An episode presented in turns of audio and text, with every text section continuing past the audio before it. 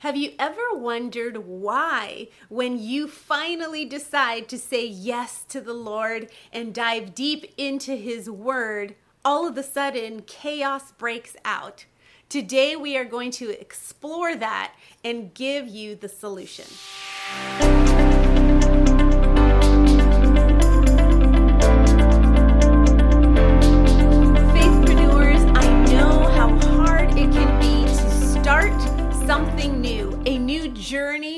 In your life, a new journey in your faith, especially in business. You know, we have so many different business ideas, opportunities, relationships to build. There are a lot of new experiences. And as we are moving in this direction of seeking God for guidance, of being in His Word so that we are in alignment with our heart, with our mindset, to be able to execute the kingdom as we work our kingdom businesses, something always happens. I've seen this over and over coaching different faithpreneurs over the years. And it's as soon as you start following the calling, living out your assignment, as they say, all hell breaks loose. Chaos consumes your experience. And so I want to bring you over to Mark 4, where Jesus is talking to the people about the parable of the seed. And that seed falls into different types of soil or the ground uh, where it cannot grow or it's choked out. And as we know, that seed is the word of God. There is a reason why Jesus tells us to meditate on the word without ceasing. The reason being that without the word, we are not able to accomplish the things that we were set out to accomplish.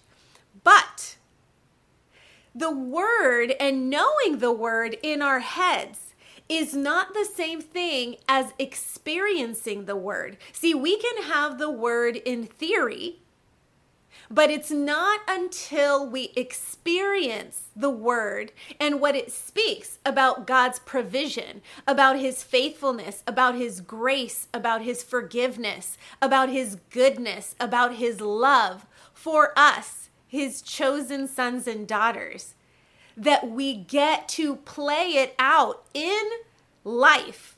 And when we play it out in life, we get to experience the actual power of the word. Let me take you over to John 8:31. It says, So Jesus said to the Jews who had believed him, If you abide in my word, you are truly my disciples. And you will know the truth, and the truth will set you free. This freedom, faithpreneurs, comes not only in knowing the word, the truth is, the enemy also knows the word quite well. He used it to tempt Jesus. And so just knowing the word in it by itself on its own has no true weight to it when it comes to creating transformation in your life what creates the transformation is the activation of the word. And the only way that you can have an activation of the word in your uh, actual declaration of it is the living out of it. We can't live out God's provision. We can't live out God's grace. We can't live out God's forgiveness. We can't live out seeing ourselves as sons and daughters of the Most High without being placed in situations that test the Word and our belief in the Word. As we move forward in our businesses and in our lives, we need to have that experience. They say testimony is everything, stories are everything when we are going to offer our products and services. We cannot speak about God's forgiveness and grace. We cannot speak about Him being the good provider and our healer unless we've truly had a personal experience with that.